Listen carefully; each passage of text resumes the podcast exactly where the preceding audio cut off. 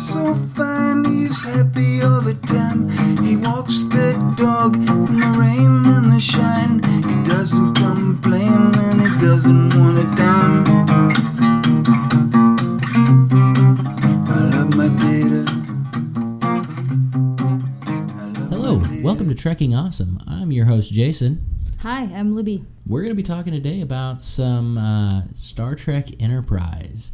Uh, I know, I know. We've been kind of putting this one off, um, but you know they're up in the rotation, so it's time to go ahead and bite the bullet and talk about them. Uh, what was your take on the first few episodes of uh, Enterprise? You know, um, it's funny. I I'm, I was actually kind of surprised at how much I enjoyed them and how much I wanted to watch them. Mm-hmm. Um, I I sort of thought that I was gonna just bore every episode and and have to like slog my way through, but uh, I actually found that I really enjoyed them, and I I I I, I wasn't. Maybe because my expectations were so low that I, I wasn't as disappointed as I thought I was going to be. At the end of it, it was like, oh, this is still Star Trek. This still feels like Star Trek. Yeah, you know, I think that was kind of my my whole uh, experience the first time I watched it too. It was was like you know I don't really have anything to do. I'm kind of bored. Let's throw this on, and I actually it actually like it draws you in. It's Yeah. there's certain parts of it that are kind of like a train wreck, but that's the Yeah. reason you watch it. Like that god awful theme song, oh but oh my god. We'll but you know, about the theme oh god, you you think the theme song's bad? Just wait till the beginning of season three. It Oh, gets no. better. Oh my god, it gets so much. Oh, it's so much worse at that point. Well, so okay, so the episode we're talking about today, we were going to talk about the first episode, um, Broken Bow, which, uh, you know, I Yeah. I feel like I, I don't know that it merits. I thought of it as vanilla pudding. I didn't really have an opinion on it one way or another. Right? Yeah, there's nothing strong. I have nothing strong to say about it. Yeah, I didn't it's hate like, it. It was like, ooh, more Star Trek. Like, Yeah, that's really how I thought about it. It, it felt like it felt like a really mediocre episode of Deep Space Nine, like Yeah. where it's and it's like it's like okay, cool, you know. Um, so okay, so then so then we decided to move on and just sort of give a solid meh to Broken Bow, um, uh, and we moved on to Unexpected. yeah, Unexpectedly, we moved on to Unexpected. And Get this it? is one of those that um, is Get it's, it? yes, we get it. Okay. I was gonna move past that, but no, it's okay. Let's go back, circle back, and beat that dead horse. I'm just it was a good pun and Yeah. I just felt like we should talk about that movie. Sure. Okay. Well, anyway, this is one of those episodes that uh, seem to have a little bit for everybody, but not really a whole lot in it. It, it seems like it was like, oh, there's this, there's this, and oh, get just in case you forgot, Klingons, and then It was sort done. of like a salad bar at a Pizza Hut really, it was where it's like technically this counts as salad because there is green stuff. It was green at one time. Yeah, right. and I I see that they made an attempt here with some faux eggs and yeah. um are those tomatoes? yeah. Uh No, I, yeah, I, it was with you there. it was so but I, okay but in spite of all of that i'm kind of defending this episode i have to say Yeah. like I, I in spite of a lot of um No, I'm with you there. I'm, I, I, I definitely agree with you. yeah I, i'm gonna have to i'm gonna have to try and go to bat for this and i, I don't feel like it's that hard but i, I feel like it's pretty. It's going to be pretty easy to, to defend and to de, and to take down this one. Like I think it's. I think we both have our work cut out for us, and, and like it's it's laid out for us already. I think. okay What? i don't know i don't know what you mean by that so i'll just I mean, it's just it's. I'll it just leave that one Seems like it's it seems like it's an open book, and you know we could like it's easy to take either position on this one. are you are you feeling ambiguous about this episode I'm feeling like I could defend it, but I really kind of want to take it down because I kind of, as we were watching it, I was taking my notes from the position like I was gonna rip this one a new one. yeah i actually went into it thinking that i wanted to tear it down mainly because i've just had such a strong opinion against enterprise Mm-hmm. since day one.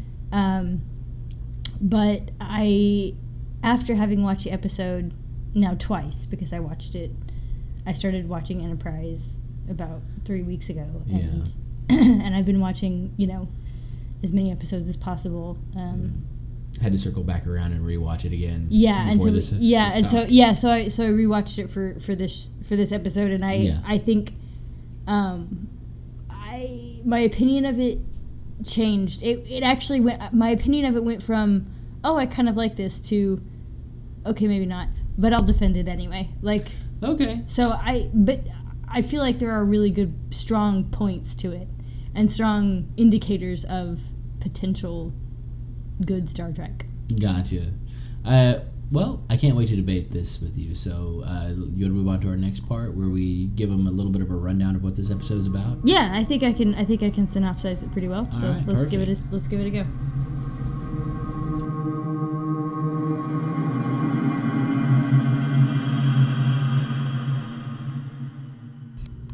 The crew of Enterprise NX-01 are experiencing more than a few malfunctions. They soon discover that the cause lies in their warp trail.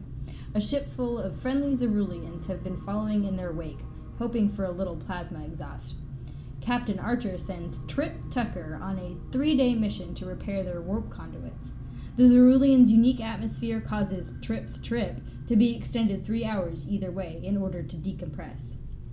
Once aboard the alien craft, our protagonists realize he's not feeling so hot.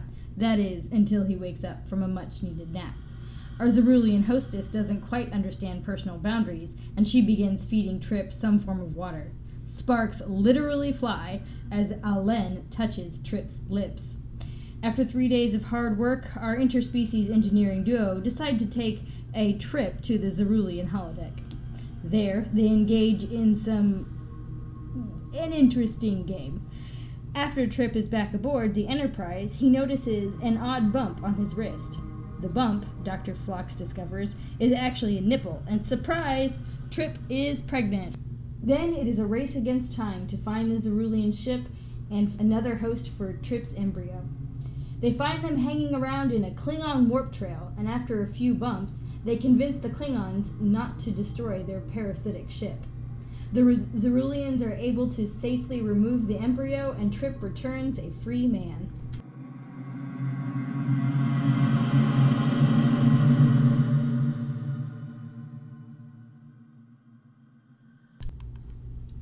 That was a really great uh, synopsis there. Uh, thanks. I feel like we tried we tried to rhyme and or pun Trip's name as I actually it's funny I know I know a couple of people who are either called Trip or Trey. Oh yeah, As in three- because they're the third. It's such a southern thing to be to, to- yeah, because I guess down here in the south we can't think up new names. no. well, I know, but it, it's it's funny because it's it's not just that you know we can't think up new names. It's we're southern. I, I feel obligated to say this is not a disparagement against uh, southern people. I, I I am one, Yeah. uh, like it or not. Uh, anyway, so yeah, sticking with names or, or it's it's a it's a tradition. it's yeah, here. it's such a tradition here, and and I I actually kind of I always thought it was funny to do the whole trip or tray yeah, thing because it's like wait so your name for your grandfather but you don't like it so you go by a completely different anyway whatever yeah. so okay so trip tucker um, let's talk about trip tucker Let's talk about him. I kind of, you know, I do like how they turned him into kind of this throwback to a NASA engineer. yeah oh, He's kind of like a good old boy. He's from Florida. Mm-hmm. Obviously, grew up around Cape Canaveral. You know, that's the kind of thing that I really like about this this writing and in this cast. I like that there's a sort of that the, the humans are not homogenous in Yeah. that they have backstories you know that relate to their sort of geographic Yeah. location um you know hoshi comes to mind um Yeah, Hoshi's got an interesting story, and I, they don't really. I, I don't ever remember if they get into it or not. It's been a while since I've watched the whole series through, but yeah well I mean, she's this great linguist, but Yeah, well, so that's one of the things that I'm sort of gathering the more I watch Enterprise is that they have these characters that are actually really interesting. Um, I think Trip is a really great one. I think um, Malcolm is pretty cool. I think Travis, the space oh god, I is love Travis. yeah. I mean, what a cool concept! What a cool idea! And it's just we're not getting the character development that, Yeah. that I what's interesting to me about that is that I feel like these characters are more they're drawn better than I would even I would say even like TNG or you know maybe even Voyager characters are drawn in that they have characters like they they are you know a lot of Yeah. times in Star Trek you know the characters boil down to either their species um, or they're human and that, that's it we don't you know I mean Mm.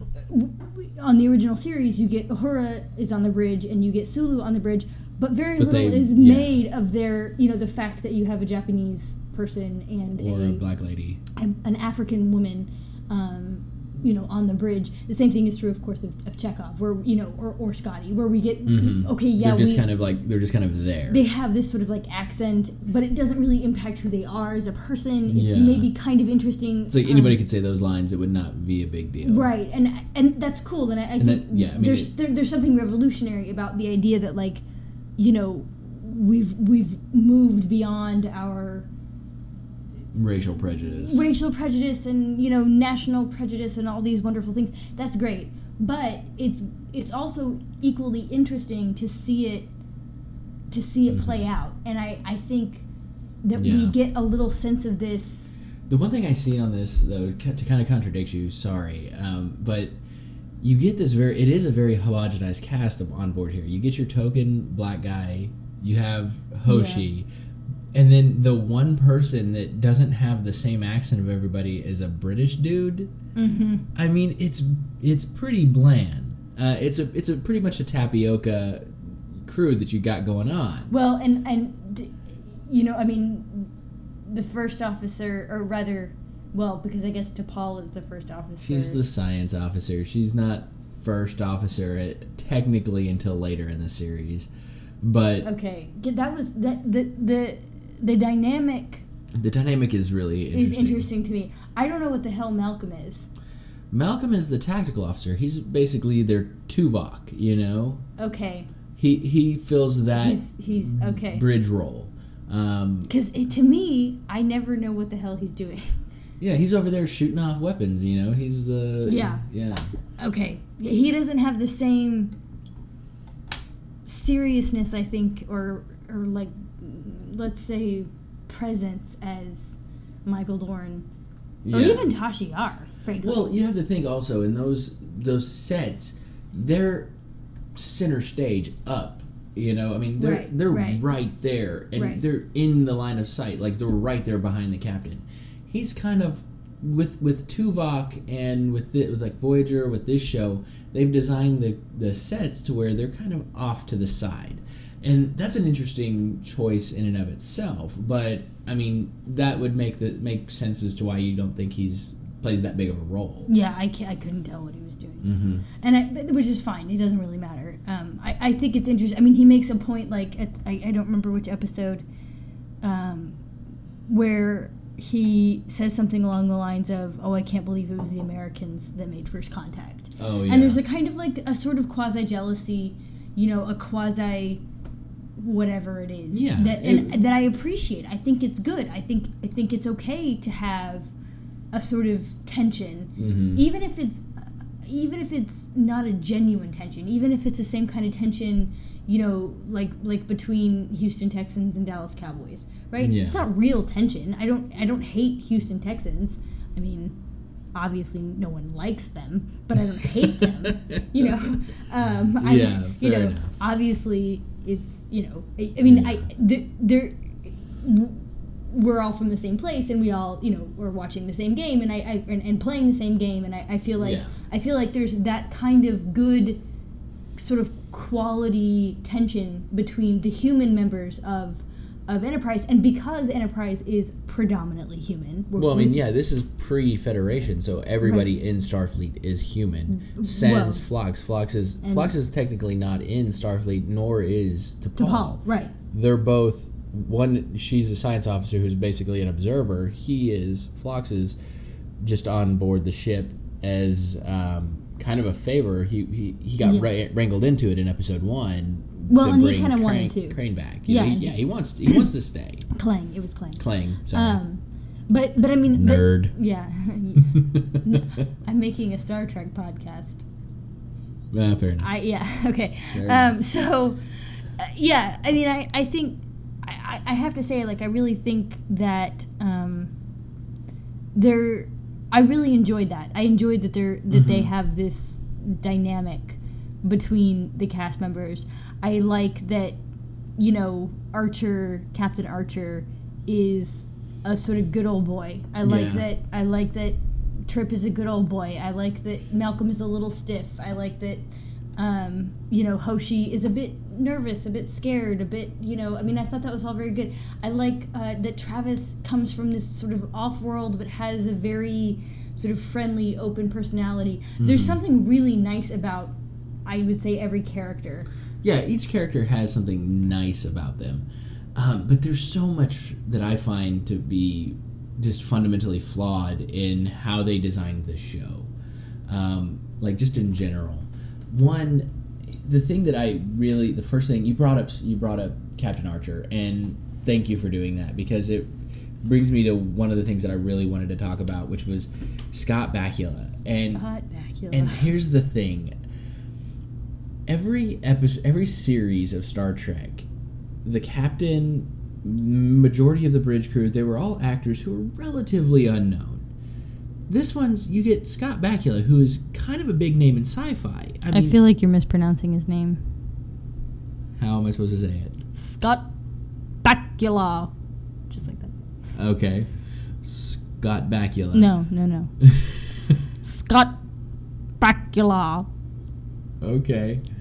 Try Um, it. Try it. No, just get try No. one time. Try it one day. Scott Bakula. No, Come on, I, want, I have a point I want to make. but you're.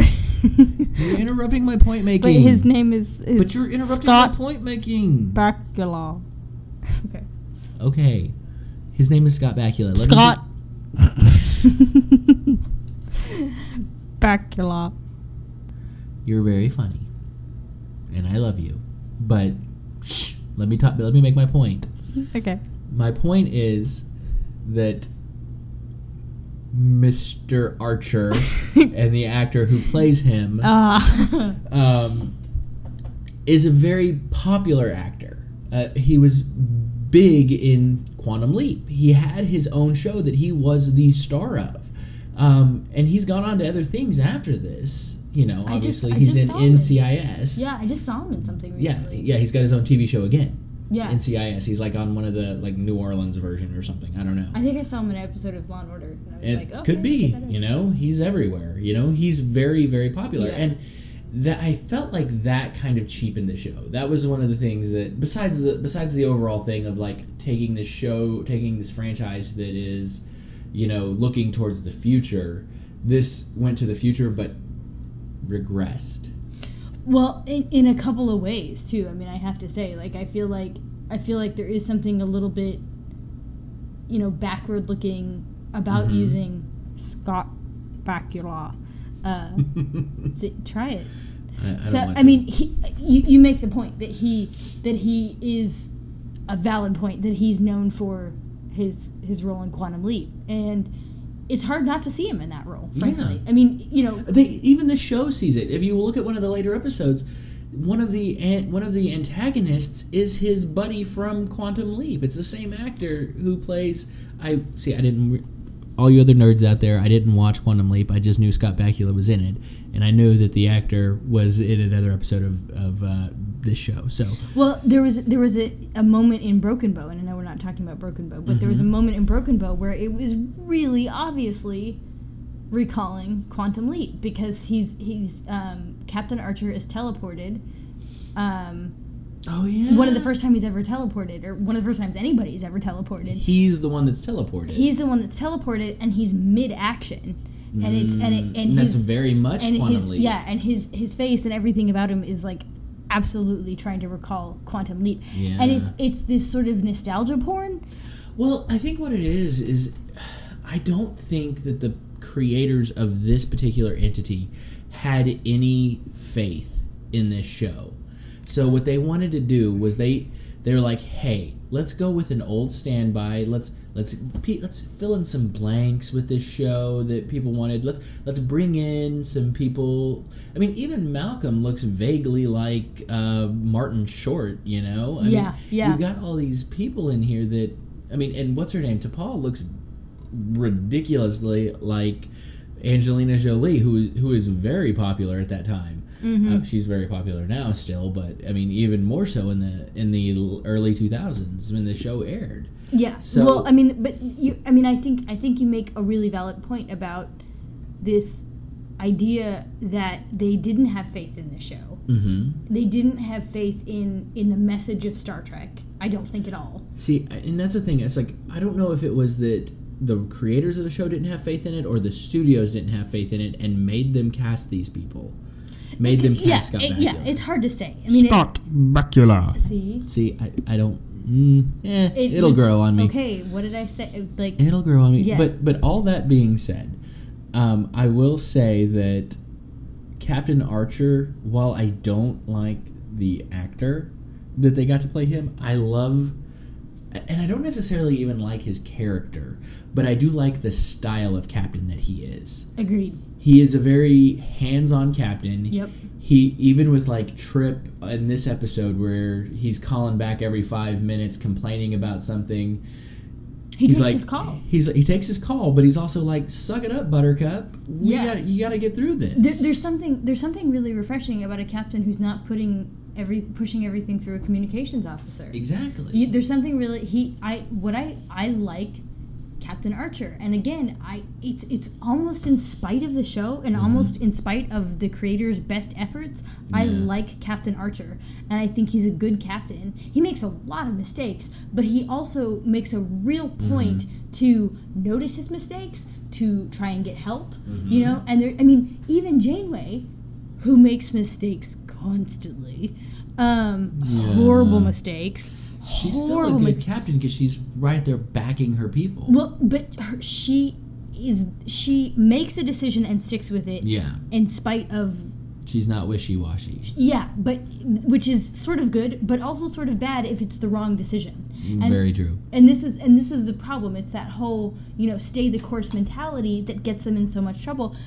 Archer does not do that. Archer is oh we messed up. We should try again. Oh you mm-hmm. know we messed up. Hey T'Pol, you know even though I'm not crazy about your species and even though I think you're terrible, actually let me get your help because you know better. Yeah. And and that, that's such a refreshing mentality especially given that some of the other captains have been so cocksure about everything that they you know everything that every decision. Oh, yeah. that they've ever made Well, you got to think in this particular s- series, it's because he is literally the first captain going into these areas. Um, that's what they're trying to do. Is like, hey, you know, this is he has to put the image of the human race out there for these people. it's his naivete or his recognition of his naivete that makes him that makes him a good captain he Fancy word. yeah i thought it was pretty good Yeah. you know okay Yeah. No, I just I just wanted to interrupt you and tell you I, I enjoyed your vocabulary Thank there. you. I worked real hard for it. Um, it. It's he. He recognizes his own failings and he recognizes his own ignorance. That is such a rare quality in any person. Yeah. But it's a more rare quality in Starfleet captains. Starfleet captains have a tendency, even when they're wrong, to continue on the wrong path. Picard does it. Kirk does it. Mm-hmm. Um, Janeway does it. I mean, they, they all they all do it. Oh, yeah. Sisko, to an extent, does it a little less so. I think. I think Sisko's maybe maybe a little bit more um, school of Archer uh, Yeah. than he is school of Kirk. Well, I mean, also because with Sisko, he's a commander when they first start off, and not a captain. yeah, right. So he's still got a lot to prove. Well, and I think I think that there's something. I, I don't know. I guess I just I do like Archer, and I like actually most of the most surprisingly. I mean, I like Doctor Phlox more than I thought I would. You know, the first time I watched the series, hated Phlox. Second time I watched it, yeah. mm, now I'm actually kind of enjoying his character. I like Doctor Phlox. I think it may be because I'm in my 30s, but yeah, and I feel like Dr. Phlox more than I feel like any of the other characters. yeah. I just I, I like Doctor Phlox because I just I appreciate his like genuine openness to human interaction. I appreciate his use of like weird techniques. His his yeah, his he's very much like a homeopathic doctor. yeah. I like I like that he's um, he doesn't panic. There's something Yeah. panicky about a lot of the Bones was very Oh, panicky. Yeah, Um, you know, Crusher is no god. See- uh, like she's a panicker. Yeah. Uh, uh, hell, even um, Pulaski is a bit panicky. You know, a bit a bit over the top. Phlox You is know- very like, eh, yeah, it'll be it'll be okay. It'll be you'll be fine. Yeah, just put some dirt on it. You'll be all right. yeah. You know, and and that's that's I I I'm glad you brought up Phlox like that in that light because he is one of my favorite characters on the show because of that. Like in com- in contrast to all the other doctors, like you get Bones and the Doctor from Voyager and uh, and Gates McFadden's character, Doctor Crusher. There are these over the top. You know, they've all got this thing that like really pushes them over the top. I mean, and even what's his name? Um, damn it, Deep Space Nine Doctor. Bashir. Bashir, that's right. Sorry. Ah, even Bashir, he's got this like over the top sex drive, whereas Phlox is this kind of grandpa kind of character. Yeah, he, Who's he's like an who's old country doctor and not and not in a bonesy way. I mean, he's like an old country doctor and like He's yeah, the fine. he's the old country doctor that you actually want to go see. yeah. Bones is the one that you dread going to see. Yeah, yeah. I mean, there's there there's something. I mean, every other doctor, and maybe it's because they're all human, with the Mhm. exception, of course, of the Doctor Yeah. um, from from Voyager. Um, you know, I think it's because he's an alien and he's seen it all before. And Yeah. and the, I, this is gonna sound really weird, but he actually reminds me of our pediatrician. Um, oh yeah. where you know I come in, you know our, our son is nine months old. I bring our son in, and he, you know, I, of course I'm in a panic because he's our first child, and I have no idea what I'm doing. He's got Um, boogers shooting out of his eyes. Yeah, right. Or yeah, right. Or every time he runs a bit of a temperature, I'm just calling the pediatrician, and she's like, "Nah, it's fine. You'll be fine. You'll be fine." You know. Yeah, just give him some Benadryl. Yeah, yeah, he'd be fine. Just let him sleep it off. You Yeah. know, our, our no, pediatrician I- sounds nothing like that, for the record. Yeah. Um, she has a lovely voice. I'm just Yeah. imagining that she's an old Jewish mother because. That's what it feels like. Yeah, it does. But it's it's it's calming and it's reassuring, and I and I think there's something really nice about that in Doctor Phlox. So I actually, agree. I, think his his his the execution is a little weird. Like he, Yeah. it- like he Very much so. portrays the Doctor or Doctor Phlox a little strangely, but I I like I appreciate the character a lot. Yeah. Um, The one thing I will say to kind of like knock this character is okay, so where are the Denobulans in any other series? right. This is I'm one sorry, of the things. this is one of the things that bugs me about this show is that it doesn't really stick with canon. It tries to introduce all this new stuff. And of course they come up with this really great plot device to do that. But at the same time, whenever you're introducing new species, it's like, no, we need to have seen these people before if you're going to have a prequel. Yeah, I agree. Well, there's well, and then there are of course ep- episodes like Acquisition, where Oh yeah, where we we totally go break so from canon. far, so far. and you get Even- you get the Ferengis in who haven't been seen until next gen. well, let's let, okay. So let's talk about breaking canon. Let Let's talk about breaking canon. Mm-hmm. So, I my thought on quote breaking canon as a war Star Wars fan right now. So this is so here. So Okay. first of all, Enterprise is a little taste of what it was like to watch episodes one, two, and three. Um, Yeah, except for we had four years of it. yeah, no, I. So, but the hard part is you want to love it. You want to love it. You want to Yeah. know the backstory. Exactly. The, but you want the backstory to make sense. And when it doesn't, when it makes zero sense, in Yeah. you know, when you get a Jar Jar. like where the where who, Xyrillians? I I mean, they have this technology on the ship that you never see again. Yeah, I mean, like, how does that happen? Like, what? The only thing I. And here's the other thing about this episode. You get down to the end of it where the Klingons are like, hey, we'll take some of your technology for not getting. for not killing you. And they take the holodeck. I'm sorry, they have a cloaking device, and the Klingons at this point don't. Right. How do you not make that part of Oh, your that's a story good point. That's a good question. to be like to explain how the Klingons got their cloaking technology? right. Like you had that, but you didn't use it. It But- was right there in the palm of your hand, and goodbye. Yeah. Well, Like- okay. So let's so let's delve into this episode a little bit. Yeah. Let Let's take a minute and we'll delve into the episode.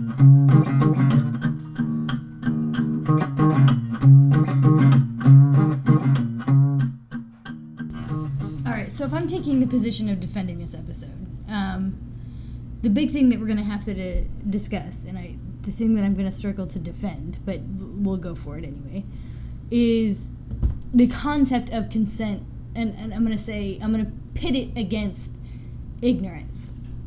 And, and let's, let's, yeah, let's Yeah. frame it that way. We'll, we'll, fra- we'll frame, uh, her name is Ah'Len. We'll frame Ah'Len's ignorance against the consent or lack of consent From Trip. from Trip. Okay, yeah, no, I, I definitely wanted to talk about this because it did seem, and I'll go ahead and throw it out there, it seemed a little predatory. Oh, I mean, yeah, there was I this agree. whole seduction dance that she did with him. Um, you get it, you kind of start with this, oh, hey, come with me, and that's kind of where it begins. You know, well, it began, it began with the whole touching of the lips and the, you know, the closest thing to water that they could come to. But Which, okay, really is you it? don't know what a liquid is. Yeah, it's two oxygens and a hydrogen. Like You can't you can't make that happen. I could probably make that happen. Yeah. I'm not a chemist, and I could make that. Like Yeah. literally, you can grow food It's on like your if ship. you don't know what like here's the thing like you don't know what water is. Water is a li- you can't you can't create a liquid, but you can create a hologram and you can grow plants on your also, weren't over the they on a boat in their hologram? Exactly. Floating on what? What were they floating on? What what is that? The other thing is like what do the inside of these people look like if they don't know what a liquid is? You know, it's like it's just mush flowing through. This is the closest everything. thing we could get to water. Really? Yeah. Really? Ugh. Clearly, they didn't think that one through very No, much. they did not think that one through very much. Thank you There for were- helping me with my point. I'm sorry, but that was like she holds up that bowl, and I'm like, "What is she I mean, it was- Jello?" it was kind of cool, you know. yeah, it was cool, but can you not come up with a better reason? Oh, this is how we like to store water. Yeah. Done. Hey, you know, we even have that now where they have those little edible water bottles. you right, know? that's what Like, I'm saying. This is how we like to store water. Yeah, pretty cool. Anyway. Okay, yeah. Sorry, tangent.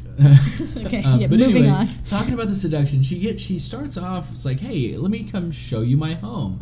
That's like a way of like getting your victim, your potential victim, to like identify with you. And then what does she do?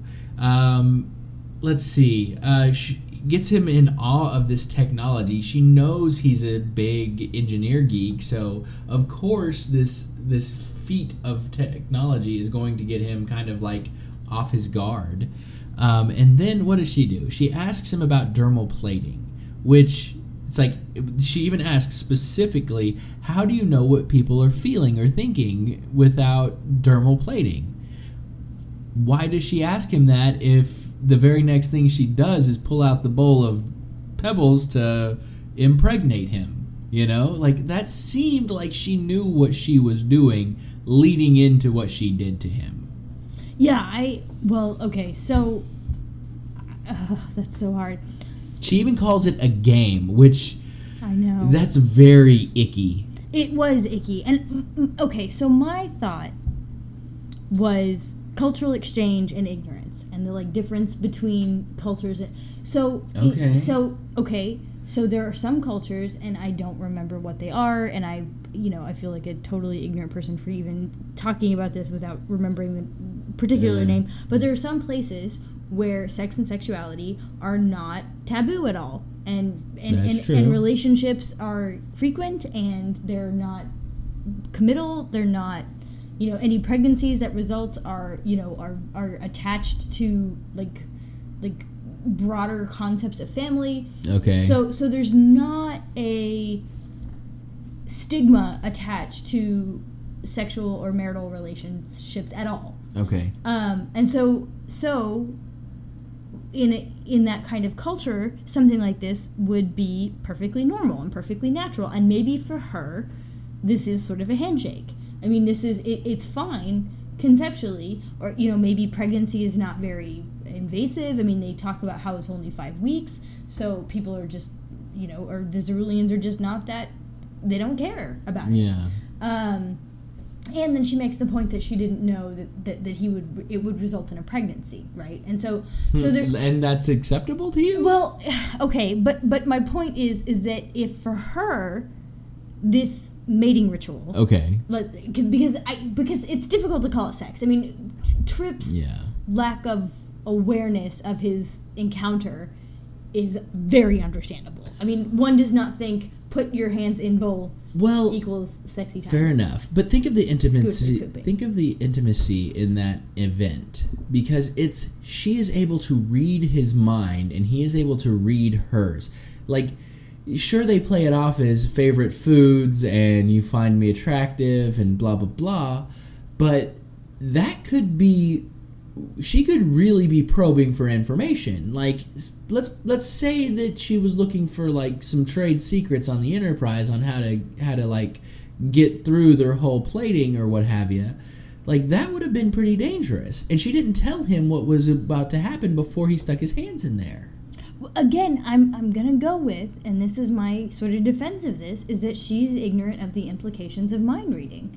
That that for her i mean she mentions that how do you know what people are thinking if you don't have dermal plating? Which means that mind reading is normal for her. Mind reading is as normal as smelling. She can't control it. She can't help it. She just knows Yeah. right? And so from, from my understanding of the encounter between trip and Ah'Len is that she's just exchanging cultural rel- culturally relevant information with Trip. Part of that culturally relevant information happens to be genetic material. I'll give you an example, and I'm actually gonna I'm, I'm gonna jump way outside the um, way outside the the canon here, way outside Star Trek here. Uh, I'm reading Dune, and I'm, I'm gonna we'll talk about it in, during recommendation. But um, this is the first time I've ever read it, and there's this really great moment where in Dune, a woman walks in and she's having a conversation with the Duke, um, and she spits at him. Well, Dune is a desert planet. Now, anywhere else in the world, being spat at or spat upon would be horrifying. But in a desert planet where water is scarce, it's actually an act of like I, I give you my water. I recognize your your brilliance or whatever. And so this is, is a really great cultural exchange where, you know, the Duke is taken aback, and then she sort of, um, you know, and then he has to have it explained to him that this is that this is a thing. And I, I feel like what's happening in Unexpected is that we're seeing cultural exchange through the eyes of someone who doesn't understand the culture, which is normal and fine and good. Um, unfortunately for Trip, uh, and I suppose for for Ah'Len, um, the result of this cultural exchange is an unintended pregnancy. Okay. Not that unusual given the circumstances. Um, and again, I will reiterate that I feel like it's absolutely normal that Trip did not know that what was happening was an exchange of genetic material. Yeah, I think on both sides it's clear they make it clear that they didn't think genetic material was being exchanged. Or rather, given, because she. Yeah. Yeah. That she was that she, she obviously didn't know that she was doing that. He didn't know that he was doing that. My point is is that she knew that she was about to do something intimate with him without letting him know that this is going to be intimate. In any culture, it I'm not talking about the point of sex or sexuality. I'm talking about intimacy. Intimacy is a thing. Like you don't just become intimate with a person unless you gain consent from them. But we have different. Con- but we have different concepts. There are other alien races in Star Trek that have completely different concepts of intimacy. Intimacy for for a Betazed or a Betazoid is Buckeye naked. yeah yeah. I mean that, that yeah like their weddings are held and the the bride and groom are buck naked. Like That's that is a level of intimacy that I am not comfortable with as Fair a enough. you know red blooded American.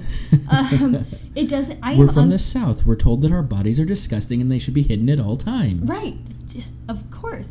Um, except in the summer when you're wearing a bikini. It makes sense, people. An American flag bikini. it makes sense, people. it's patriotic. Yeah. so, I mean, it's one of those things where um, if any of this is making zero sense, it's probably because I'm two whiskeys deep and a bit of a lightweight. Uh, yeah, I'm with you. Yeah. Um, so okay, so the level of intimacy for for a Xyrillian is clearly different for the for intimacy for a human, and this happens in Star Trek. It happens. It happens with Kirsten Dunst race. Kirsten Dunst's. Kirsten. Yeah. You know what I'm talking about? You're absolutely So, right. like, so so okay, so for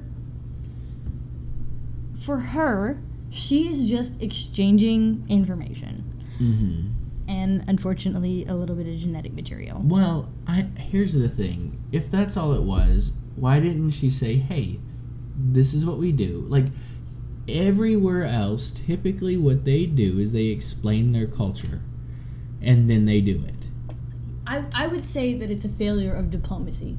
And I, I guess I guess my Well, I mean, yeah, you've got an engineer there, so of course they're going to be kind of creepy anyway. I- uh, yeah. but yeah, but I would argue that it's not a failure of I, I would argue that it's not like predatory as you as you characterized it. I would Okay. argue that it's a failure of diplomacy. And what I will say is that like an equivalent or a sort of human equivalent would be something like if if I went if I went into an Arab country Mhm. and as a red blood Amer- American offered my right hand to shake without thinking about it because I don't think about offer. I mean, I, I shake hands with everyone. Why wouldn't I? In some cultures, um, that is really offensive. Is it your right or your left? I don't remember. I always thought it, I always heard it was the left. I think it's your right, but I, I because I think you eat with your left hand, and I don't now. I don't remember, but it doesn't matter. The point is, Google it. the point stands. the point sta- The point is, Yeah. or whatever. Or like lifting your feet, you Yeah, know, see, yeah. showing the bottoms of your feet to certain cultures. Yeah, I get what you're There's saying. There's all kinds of circumstances where I would do something without ever thinking about it, without ever. I mean, th- things that are perfectly normal and natural to me in my culture, and and it might offend somebody from a different culture. And in her mind, this is a normal, natural part of meeting someone, of getting to know Okay. someone. The difference, is, and maybe the males have some sort of like shut, you know, they shut down or they like have some kind of way of like selecting whether or not. You know, they, they accept genetic material. I mean, this happens in species. Um, I think kangaroos have like multiple vaginas and can decide what um, what uh, genetic material to accept or not to accept. Ducks are the same that, way. Yeah, so there's lots of species where this is already Did true. not know that about kangaroos. Yeah, weird stuff, right? Um, So, so my point is, I think that that she's ignorant. She's not predatory. Okay, That's what I'll go with. that and that's fine. I, it's see, I don't want to make, I don't want to push the point too hard on this, but it just seemed like she was gunning for him because of Yeah. all the steps that she took. I mean, like I said, she It was a little icky. it was icky. She she made sure to know that there's no way of that he was reading her intentions. She confirmed that beforehand. She called what she was doing a game. Yeah. You know, it Yeah. was it was you know, and even the aftermath of it. Trip even began acting like a victim. Like once it was found out that he was pregnant, he was almost it was almost like it was like a victim shame kind of situation. He's like, "Let's mm-hmm. keep this between us" to everybody that was in the room. And mm-hmm. then anybody who found out about it or anytime he thought somebody found out about it, he was paranoid, just like a victim with post-traumatic stress disorder would Yeah. No, you're right. it's so i don't know if that was not if that was the intention of the writers to do it but it really they really put a lot of it out there I, you know, I, I, I'm gonna, I'm gonna have to agree with you. I, I, I think the treatment of Trip, once they found out he was pregnant, was appalling on so many levels, and the fact Yeah. that, and the fact that he said, "I didn't do anything," and they kept they kept at him like that. and they kept needling him, and it was like, exactly you know, admit what you, you know, it was victim blaming yeah, yeah, you wore the short skirt. Yeah, no, I totally agree with yeah that. you obviously had to have done something to get yourself into this situation Yeah. little mister Yeah, exactly. And there was something really unpleasant about the way that they treated him. exactly I I never get. He's the. You never admit that I'm right. That's not even true. I admit. kidding. I admit. I'm yeah. kidding. I. I know. I am absolutely admitting. I mean, that was a hard thing to watch.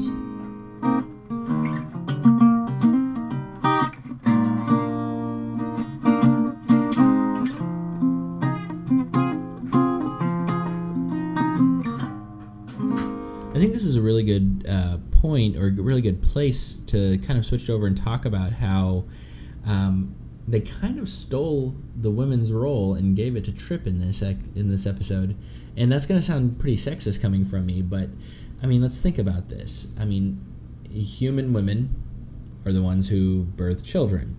In this episode, they gave that to Trip. They gave that honor of nursing, and they even they even took and made like a caricature of a woman who is, you know, thinking about having a child. He's wa- he's running around this ship, going, "Oh, what if somebody put their fingers in here?" You know, eh, talking about all these like safety hazards on this ship that really make no sense because obviously there will never be a child on that ship because that's not the point of Starfleet at this at this juncture. Well, so what I will say is that eh, I see your point. I mean, I, I think it's hard to defend because they take pregnancy and turn it into like a, a laughing matter. Like we're also, Exactly. you know, and this is, I mean, this is such traditional sitcom BS where it's like, you know, someone gets pregnant and it's funny because they're they have cravings. It's funny because they have mood swings. Yeah. It's funny because their nipples are weird. Like it's funny, you know. It's I funny because they get all emotional. yeah, I mean it's funny. You said mood swings. Never mind. Yeah, well, but I mean, okay, I mean it's just, I mean it's just you know, women are treated as a laughing stock. What I liked about this, and I, I struggle to say this because there's not much to say positive about making fun of women who give who choose to give birth or who choose to become pregnant, or in this case, didn't choose to become pregnant um, at all. Yeah. Um, which, okay, like we can talk about this if you want to, but it absolutely bugs me that they did not even mention what about aborting the fetus. I mean, Yeah. th- this is a non-consensual act. It's a potential hazard to his I mean, they, they have that conversation with Deanna whenever she gets a when she gets a kid, but because it's a guy somehow, we're just like That's exactly what I was, it was thinking. really weird. It That- was I don't know what they were trying to say in that, other than maybe they were trying to avoid the issue of abortion altogether. That's that's exactly what I was thinking. Was that like this has come up before, and it came up in context of Deanna becoming pregnant in an Uh-huh. episode that we will definitely discuss. oh God, Uh, yes. Oh God, for so many Season reasons. two, episode one. Will It we will- discuss we that will episode? For so many reasons. We will talk about it. a lot of Deanna Troy episodes. but that one specifically. Um, but but they make a point of discussing terminating the pregnancy Yeah. in that episode. Frank discussion. She says no. They say okay, move, moving on. It was a perfectly acceptable way to address that issue, especially considering that Deanna became pregnant without her consent. Right? Yes. What we should not continue this. It is dangerous for everybody on the ship. It's dangerous for Deanna, and she did so without her consent. Let's talk about abortion. And every, and Deanna says, "Nah, nope, I want to keep baby." And everybody says, "Cool, okay, we're moving forward." And that's Yeah. it. That's the end of the discussion. Yeah. And that's a perfect way to handle that situation. Exactly. In this one, they didn't even talk about They it. Was didn't even like mention it. they're just gonna go find them and be like, "Hey, what's up with this? Let me give you your baby back." This You could be a chest burster for all they know. That was the exact thing I was thinking. You know, this. Okay, first off, he obviously doesn't have any reproductive organs. He doesn't that have they a uterus. well, he doesn't have whatever their equivalent of a uterus is. Right, yeah. So, what? Like, how does this work in their planet? Like, if if he's able to host one of their offspring, clearly he's not that much different from them. So, do these things just burst out of your skin whenever they're ready to pop out? Like, does that how the offspring comes out? Right, and it might be the case, and it might be perfectly safe. We don't know, but really, are you And they going to don't take? even talk about Are they going to take the risk? I mean, Yeah, you know, I we mean, all saw Alien. yeah, that, that, that's That exact- stuff is crazy. That's exactly what I was. I was like, okay, so apparently they're totally fine with this chest burster just coming out of him at Yeah. any at any given moment. And like, what are these people even like? You know, pre-pubescent. You know, like what what's their what's their gestation like after they're born? You know, do they need a kangaroo type pouch? Do they, you know, latch on somewhere and nurse? Like, clearly they do. They've got like nipple wrists, but Right. Okay. So this is really strange. yeah. It's, so apparently this thing requires human nipples. Yeah. What? Like, also, like, how does him hosting this thing cause him to grow nipples on his wrist? I mean, hormones are weird, but Hormones are weird, but I mean, I was with you during your pregnancy and you weren't growing extra nipples anywhere. I don't think I did. I didn't do it. Hair, yes, nipples, no. Yeah, you know what? Um, my hair did become luxurious. Uh, Yeah, especially on your lip. Oh, hey. I'm hey, kidding, I'm hey, kidding. You're hey. beautiful and I love you. Hey, that Frida mustache is popular these days. I saw a girl with Uh-huh. Frida mustache just this afternoon. and It looked lovely. Mm, Um, Good for her. So I, my point is that I feel like, I feel like there is a huge missing space Yeah. in Enterprise where they should have said, "Hey, what about aborting this thing?" And Trip or anybody else in the room could have said, "Yeah, but no." And they could have said, "Okay, cool." Or, "Yeah, Yeah. it's maybe a good idea, but like we're not really sure what would happen, so let's just see what the Xyrillians say." Like Well, literally any of those conversations would have been fine, but they didn't have any one of them, which is crazy to me.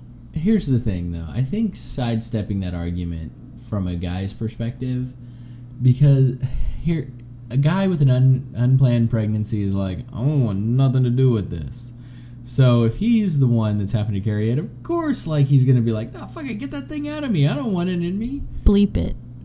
Oh, sorry. Mm-hmm. Like I said, two whiskeys deep. Yeah. So, but okay. So, right, which is, but it's in this case literally fine that Yeah. Trip doesn't want to carry. A, he shouldn't have to. Exactly. He did not consent. He shouldn't have to. Period. Just end of sentence. He shouldn't have to. If he, if he consents to it and says, "You know what? I will take care of this thing until we can find a better situation. Yeah. I'm, I'm comfortable with that." Then hey, more power to him. Awesome sauce, Junior. It is. But Yeah. Instead, we don't even get the discussion, and that drove me up a bloody wall. Yeah. Drove me up a wall.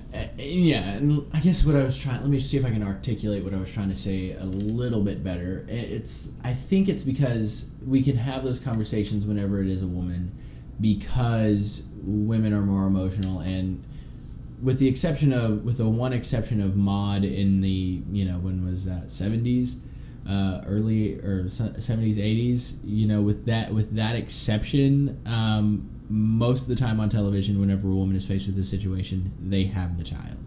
Like, Right. you know, Yeah. like that's the thing. Like, here's the thing: if you give that conversation to a group of guys, like what I was trying to say is guys aren't as emotional. You can't portray men as emotional because one, it feminizes them, and that makes them look weak. And we don't want our men he- male heroes to look weak. Well, okay, but he's having a baby, That's so let's go with true. already feminized. Yeah, no, you're absolutely So right. okay, so I so because I'm, in, I'm supposed to be defending this, I'm doing Yeah. a terrible job right now. But I'm um, actually making point for you. I think, Yeah, and you're making my point for me. Yeah, I know. I'm sorry. Um, so okay, okay. So I wanted, I did want to make the point that one of the things that I really did like, in spite of the fact that they played this whole thing for laughs, is that Trip has a very frank conversation with T'Pol and Archer about how he has worked his whole life to become an engineer and had no intention of becoming a parent.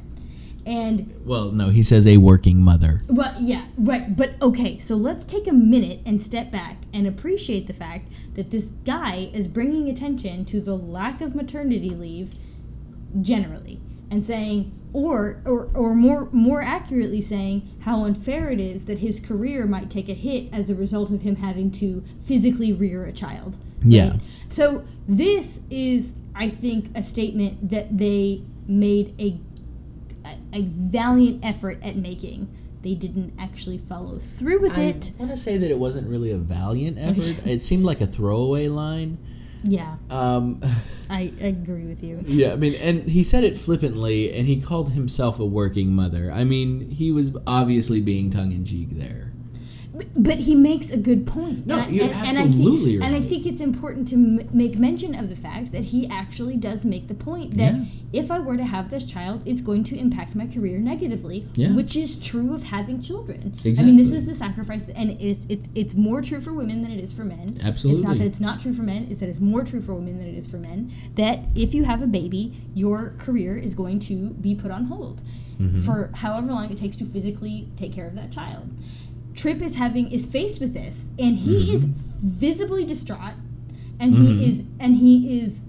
I mean, yes, he delivers the line flippantly. I would argue that's a character thing, but I will say that his demeanor and his physical sort of the way that he handles himself mm-hmm. changes throughout the episode, and he becomes more emotional. He becomes. I mean, mm-hmm. yeah, again, They even he's even wearing you know loose fitting maternity clothes. Yeah, and it's one of those things where it's. Um, I think that it is a genuine sort of.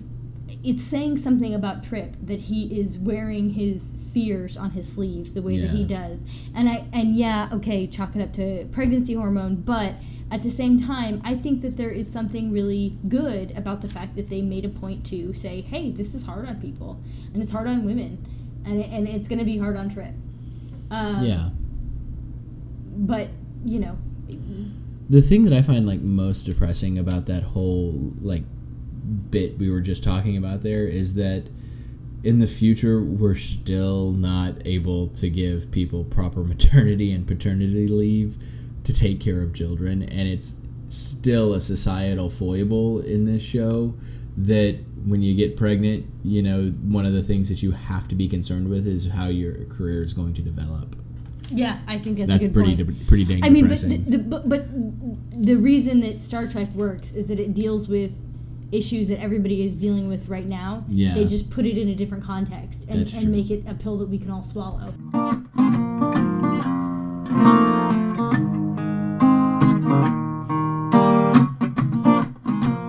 We could talk about this episode a lot more. I feel like, um, Mhm. and there's a lot that we're leaving unsaid, and kind of intentionally. Um, I think it's maybe appropriate in that the episode sort of ends uh, on a low note, on on a no note. Yeah.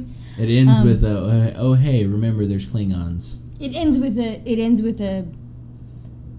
It, it ends with nothing. I mean, he's like, "Oh, Yeah. hey, can you take this thing out?" And they're like, "Yeah, cool. Okay, bye." Um, Yeah. and that's it. So I mean, as far as as far as ending our sort of discussion about this episode is concerned, I feel perfectly comfortable saying, "Okay, Yeah, no, I'm kind of done with the episode, honestly. There was nothing more that I felt like I mean there was a lot flawed about it, you know, and I feel like I made my points pretty well. And you kind of made my points pretty well for me. trying to defend this episode. Okay, Yeah. so what I did want to talk about, and I, I know that this is something. This is not to ingratiate myself to Star Star Trek fans. This is simply to say that when discussing Enterprise, it is absolutely impossible to get through an episode without talking about the song, mm-hmm. the opening credits. Okay. Yeah, that is an awful, awful, awful theme song. Let's okay. So let's just step back for a minute. Was that Creed? No, it's it? it's um so it's Diane Warren wrote the song and then it's a guy named Russell something who performs the song. I'm not sure what his last Mm. name is. Anyway, okay, so let's step back for a minute and notice that it is a song of its time. Okay? So we can sort of like you know, this is just one of those things that was popular back then. I mean, even the original series, the the theme music, you know, it has a it has a um oh, I, I just lost the name of the Theremin. Thank you, a theremin. There's which a is baller. yeah, okay, but it's also very like '60s, right? I mean, this is like it's it's pr- it's very. well. The theremin I think was developed was was first invented in like the 1910s. I'm not sure. It, Yeah. it- but it was very popular in the '60s Yeah, in science fiction, and so this this, I mean the the ethereal sound. yeah the theme song in the original series is a song of its time. Um, Yeah. It's a it's it's, It's kind of- become timeless. Yeah, It didn't start that way. Okay. it's kind of that way with all the series. I feel. Yeah, okay. So Enterprise has a song of its time. Now, it also has lyrics. This makes it mm, unique. Which is a very big disconnect from the rest of the Huge franchise. disconnect. What bugs me about it is less the fact that it has lyrics, less the fact that it's a song of a time, and more the content of the lyrics. This line Okay. reads, I have faith. This is of the heart. yeah, voice of the ha ha ha. I have strength. Oh, okay. Yeah, Yeah. very much Creed. Uh, yeah. Sorry, go ahead. Um, okay, I have faith is antithetical to Star Trek. Faith did not get them to the stars. It was That's hard true. work and effort Very and true. science. And actually, they live in a time without faith. They they are notably atheist, or Yeah. rather, I would say notably secular. To be fair, Yeah. so I have faith is the exact opposite of this Star Trek message. It's Yeah. not strength of soul that gets Well, a person to warp one. Yeah. Again, just to play the devil's advocate on this one, um, is it is are they talking about faith in the sense of like a a religious faith, or is it more of a, a faith in mankind, or a faith talk in about faith in mankind. No, it's faith of- of, the heart. Is Faith main- of the heart, meaning that could mean several things. Just you know, It's meaningless. It's pablum. It's no, it's really yeah, you're right. It, it is just whatever. But from a Star Trek the point of vanilla view, scented candle of songs. Yes, it is. But again, because I feel like I feel like we have to contest each other's arguments at least at least a little bit. So here's my little bit of pushback for this. I'm not defending the song in any way, but it is indefensible. faith of the heart. I mean, you think of heart. What I mean, in Captain Planets, it was it was the one of it was nobody wanted to pretend to be the kid that had the heart ring. I did. But oh, you you would you would He had a monkey. yeah okay. I wanted a monkey. but no, you heart as in like that kid's got heart. Like he's really got drive. So you know they got faith in our drive. You know, like I've got faith in the drive that I have inside myself to move forward. And I realized as I said that it didn't really make a lot of sense. But I don't necessarily think that song from a Star Trek point of view, it doesn't necessarily have any religious connotation. I would. It, it talks about faith and souls, and it talks about I have. You know, the reason that we were able to get forward is because I have faith. But that's not true. That's not what got people. That's not how it happened. Well, it, they, they, Zefram. Cochrane didn't have faith. He had whiskey. We saw. Zefram Cochrane wasn't a real person. You're out there somewhere, not- Zefram. I not believe in yet. you. Not yet. Um, he's not out there yet. I mean, the point is, is that like, the point is, is that the reason that that we got to the moon, the Mhm. reason that you know the the first person built their first rowboat and sailed across the sea, or rowed across the sea, whatever. I'm not into sailing. Um, like that that it's because they worked really hard. And Yeah. the point of Star Trek is it's not about faith. It's not about believing that you can. It's about getting up and doing it. And I hate the lyrics to that song. I hate the song too, but I really hate the lyrics. And the reason I really hate the lyrics is because it is so antithetical to the message of Star Trek more generally. Yeah. It is not faith. It is not souls. It is not, you know, it's not spirituality that's going to get us to Alpha Centauri or to Mars even.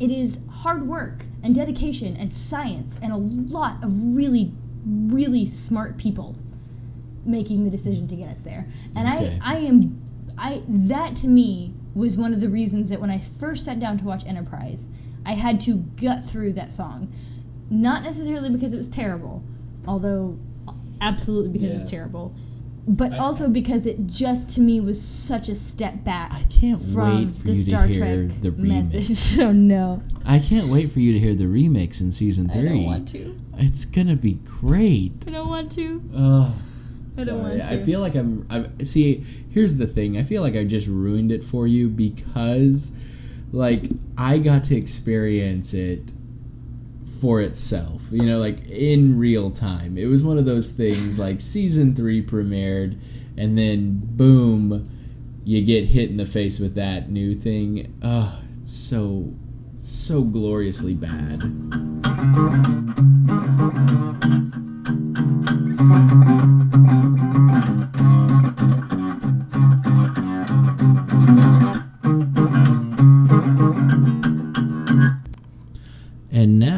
It's time for technology. Technology.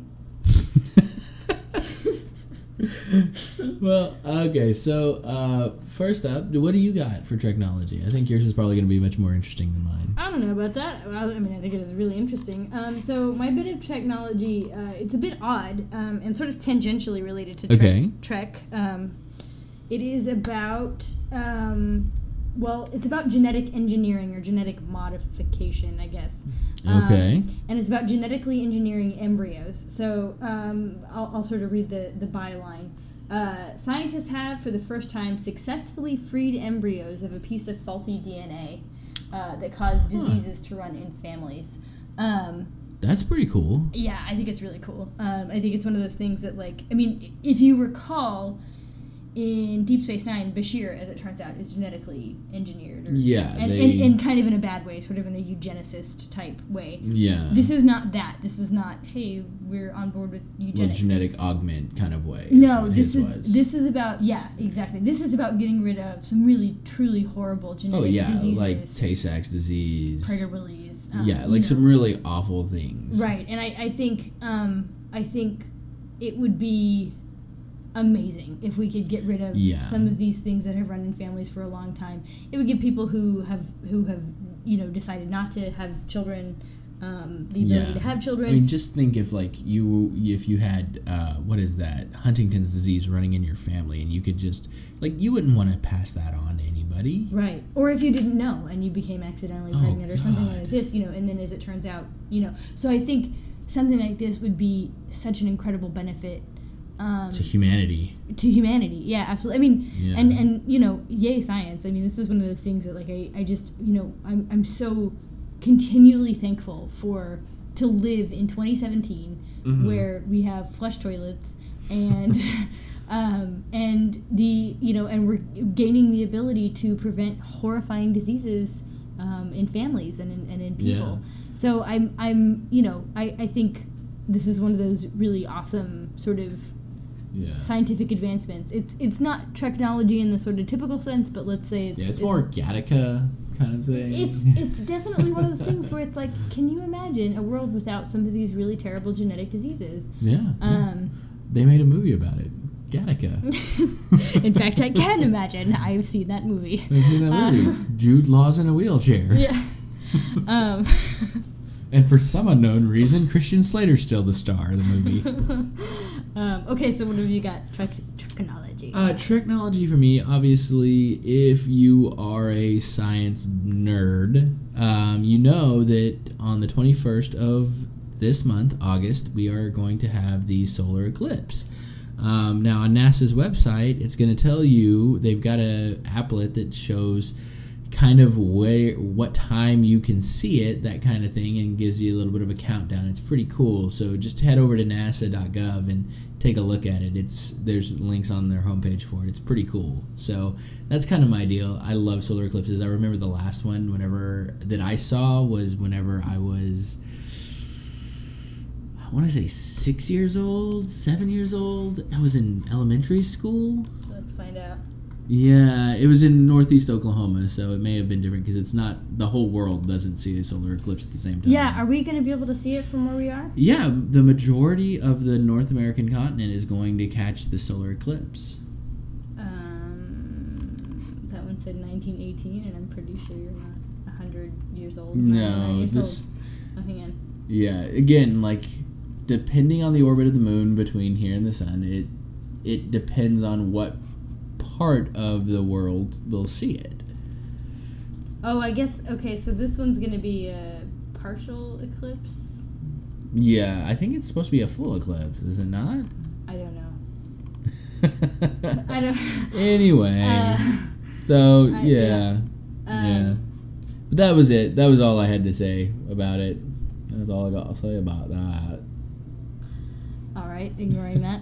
uh, moving on. Okay, so uh, let's move on to uh, Trek recommendations. Trek Recommendations or- recommendations. All right, recommendations. Trek recommenda- Okay. What do you got? Um, okay, so I am 40 years behind. No, I don't know how long actually I am behind. It's it's old. Uh, but I have been recommended, actually recommended, this novel for um, probably a decade. Um, Basically, somebody would find out that I was into science fiction, and they would say, "Have you read Dune?" And I would say, "No," because I was in either college or grad school, and I was reading everything but the books I wanted to read. Um, so, yeah, no. Uh, go to grad school, kids. Then you get to read all the things that you don't want to read. Um, but um, That's not true. You got to read one thing that you wanted to read, but No, then you I had to read- read about uh, five million secondary sources on that one thing you wanted to read. yes, yeah, I did. Yeah, so you get punished for reading that thing that you want to read. Um, so no, that's not true. I I, Yeah. I loved grad school um, and miss it. Don't judge me. Um, so, um, yeah. So okay. So the book in question is Dune. I, I love I love it. I I'm in the middle of it right now. Um, I. uh, You know, I am I am passing on this recommendation. It's a monster of a book. It's like 800 pages, or if you include all. And that's just book one, right? Yeah, there's four books, and um, it's 800 pages, and that's I think with the appendices, it's like 900 pages. I think I'm gonna have to download the audiobook. It's really, really, really, really, really good. I am, I am, enough. I am absolutely amazed by the world building in this. I mean, this is world building on a level that would Mhm. make Tolkien balk um, Mhm. and probably weep.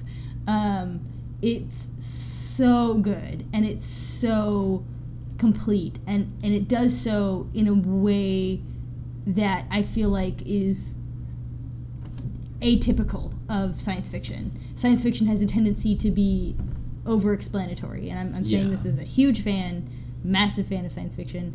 It has a tendency to be over explanatory. This is not true in the case of um, of Dune. It does it does a lot of world building with the least amount of information, and Mhm. I'm impressed by the by the novel. Um, so I, you know, I- I'm sure 90% of you have read Dune already, and I am way behind on this, but I'm recommending it anyway because I just love it, and I just want, Gotcha. I want to tell everybody how, how much I love it. Um, I'm probably going to get a Dune tattoo. That's not even a joke. um, so I found a quote in there that I'm like, I'm going to put that on my wrist. It's a good one. Nice. Um, so, uh, yeah. So what what is your recommendation? Well, um, I've been hitting this one pretty hard this year because uh, it's starting to wind down, but it's another kind of series, if you will. But Game of Thrones is on.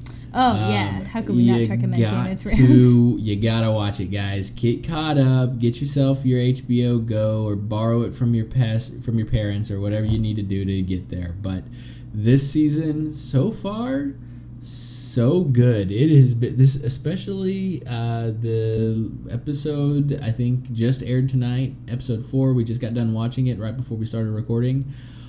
Oh my god, it was so good. Yeah, no spoilers, No spoilers. Just get caught up and watch it. Like that's I, I, I have to say the pacing for this season is so good. Oh my god! It, it there, you know in past seasons it's been like three episodes of people traveling down the King's Road, and before they get to wherever the heck they're going. Now it's like oh we're zipping along. Yeah. Okay, and I think they realize it because they don't really have a lot of time left. Yeah, no, I, I, I think Yeah. I think the pacing for the season has been really good, and I'm, I know I know some people who are fans of the books are more, or you know, they're bigger fans of the books than they are of the TV series. Are Yeah. frustrated by the the sort of Lack of continuity between the two. yeah, but I have to say I really appreciate Yeah. the pacing of the season, and uh, Yeah. I'm happy to see things moving in a direction that I want them to move in. So Oh no, I we'll mean, just I'm see how it goes. there with you. I like I a friend of ours said it best. Like if you're a book fan and not a fan of the mo- or the TV show, um, the way that uh, Kemper Mm-hmm. uh, said it, it's it's like two different people trying to tell you the same story. Both both are pretty valid. You get good information from either, and they're both very good storytellers. But they're going to tell you the story completely differently, Mm-hmm. and that's what I like about this. And the fact is, here's the deal: if George R. R. Martin wanted to have his say, he should have finished his books by now. I'm sorry, he's had like 30 years to to write them. Well, I mean, and, and, and more power to him. I mean, take as much time as you need. You're the writer, you're the creator. Um, but s- from the perspective of the people who are writing HBO, like they we need gotta the churn out a season every yeah. year. this you is a different medium, and that they have to work with the medium. Yeah. Cool. Okay, so Anywho, so we're on to uh, Trek news. Trek news. Okay, so what what is your Trek news? My Trek news is finally. I, I- any of you people out there who are fans of the Star Trek Online game? Uh, it's a massive online MMO. You know, it's it's uh, it's really fun. But anyway, uh, LeVar Burton is actually joining the voice crew um, as of I think they said it was September twelfth. He's going to be part of a few of the uh, a few of the episodes or the few of the training or uh, missions that you can go on. Um, basically, the the tagline from it is from the release was, "Players will join LaForge as his and his crew as they investigate a distress call from the Galaxy class ship whose crew is being mind controlled by a mysterious energy source." Obviously, in this, LaForge is going to be a captain, so it is Captain LaForge. Um, and that's another thing. Um, apparently, we're getting Galaxy class ships now. Um, uh, I think is one of the things, and they're also adding the Skant class ship as well. So that's going to be kind of fun if you're into that game at all. Well, I, I, um, yeah, I mean, obviously that's really exciting. I, I think it's, I, I get the sense that of all of the cast members, LeVar Burton is the biggest nerd. Oh yeah, And I, I get the sense that, like, for him, like, obviously he, um, you know, I, not Mm-hmm. not to say that I mean I, I feel like I'm sure Jonathan Frakes and and and uh, Yeah. Sir Patrick Stewart are all very nerdy. Um, you know, I'm sure you know William. Sh- I, I think know. William I think- Shatner's. I think- I think Shatner's pretty nerdy. I'm sure George Takei is a nerd. I'm pretty sure that Patrick Stewart is like Cool Hand Luke. You know. Yeah, right. But I think I get the sense that LeVar Burton is like the kind of person that just like wanted to be there. And um, Yeah. Anyway, I'm so I'm excited to see that he's continuing his his uh his Trek associations. I, I actually have a correction to make. This it's not a skant class ship; it's the skant uniform. And for those of you who know what the skant uniform is that's being added, it's the um, male skirt uniform. Really? Yes, Yes! that that uniform I right there. the uniform. Sweet. So yeah, they they had it for like three episodes at the beginning of uh, TNG, and then kind of went away. It actually was. There's actually several episodes in the first season. It's like the first Yeah. ten episodes where they. Have, Okay. Yeah. Um, okay. So um, my Trek news. Um, nothing huge, uh, but in the Star Trek Discovery world, uh, the covers for the comic book and the novel have been revealed. oh yeah. Um, and along with it, we get the title of the novel. Uh, the title of the novel, written by uh, a guy named David Mack, um, who's apparently a New York Times author, uh, best-selling author. Uh, the title of the novel is Desperate Hours. Um, so we get our first kind of peek at like what um, what what the what the um, you know what the story is going to be. Okay. Um, so uh, we've got it's going to be on the shelves uh, September 26th, um, and it's going to explore the story behind Lieutenant Michael Burnham, a human woman raised among Vulcans who becomes ah. So okay, we get this back. She's is human, not Vulcan. yeah, yeah, yeah. They've, Um, they've they've had that in a few press releases. Okay. Uh, raised among Vulcans, who becomes the first acting first officer on the USS Shenzhou. Acting first officer. That's what it says. Ah. But Burnham must prove herself to Captain Philippa Georgiou, Georgiou, Georgiou, uh, with the Shenzhou, uh, protect a Federation colony under attack by an ancient alien vessel. Burnham must infiltrate the alien vessel in order to save thousands of lives. Um, Hmm. so yeah, uh, and then the comic book Interesting. um, is the title is Star Trek Discovery issue one. Uh, is going to be released in October of, of this year. Um, Okay. And uh, on the cover we get um, very little, uh, but it is one of the new Klingons, one of the new Klingon makeups. yeah. Um, sort of behind a backlit type situation. yeah. Um, so, you know, we'll see. We'll see what that's going to be about. Um, Yeah. Don't really have a whole lot of information on the comic book. Uh, we get a little information on the novel, um, but I think Mhm. um, I, I continue to be cautiously optimistic about Star Trek Discovery. Gotcha. Me too. There, there was one new thing. Are we still recording? Mhm. Okay, sorry. Um, there was one new thing that I I don't know if I actually told you about this, but uh, I saw a headline on my Google News feed uh, ooh, two three days ago now. So of course it's all gone, but um, it is.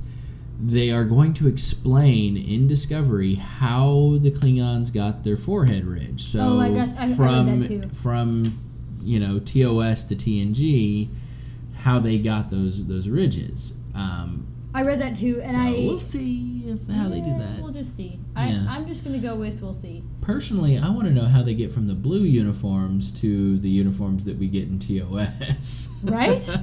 what was that design choice I like? know. I mean, I could see how they got to those uniforms from Enterprise, I, yeah. but when do we go to Yeah. full solid red shirts and full solid gold shirts? You know, It's a valid question. Yeah. I want to Um, know. I want to know. Inquire. I want to meet the Star Trek uh, uniform designer, not not the guys that do it behind the scenes. I'm talking about like on like in universe. I want to talk to yeah, those the guys Edna Mode of of, uh, of Star Trek. of Star yeah, Trek. Yeah. you know, because I mean, you know, I feel like it's probably the same guy that designs the army uniforms. Hey.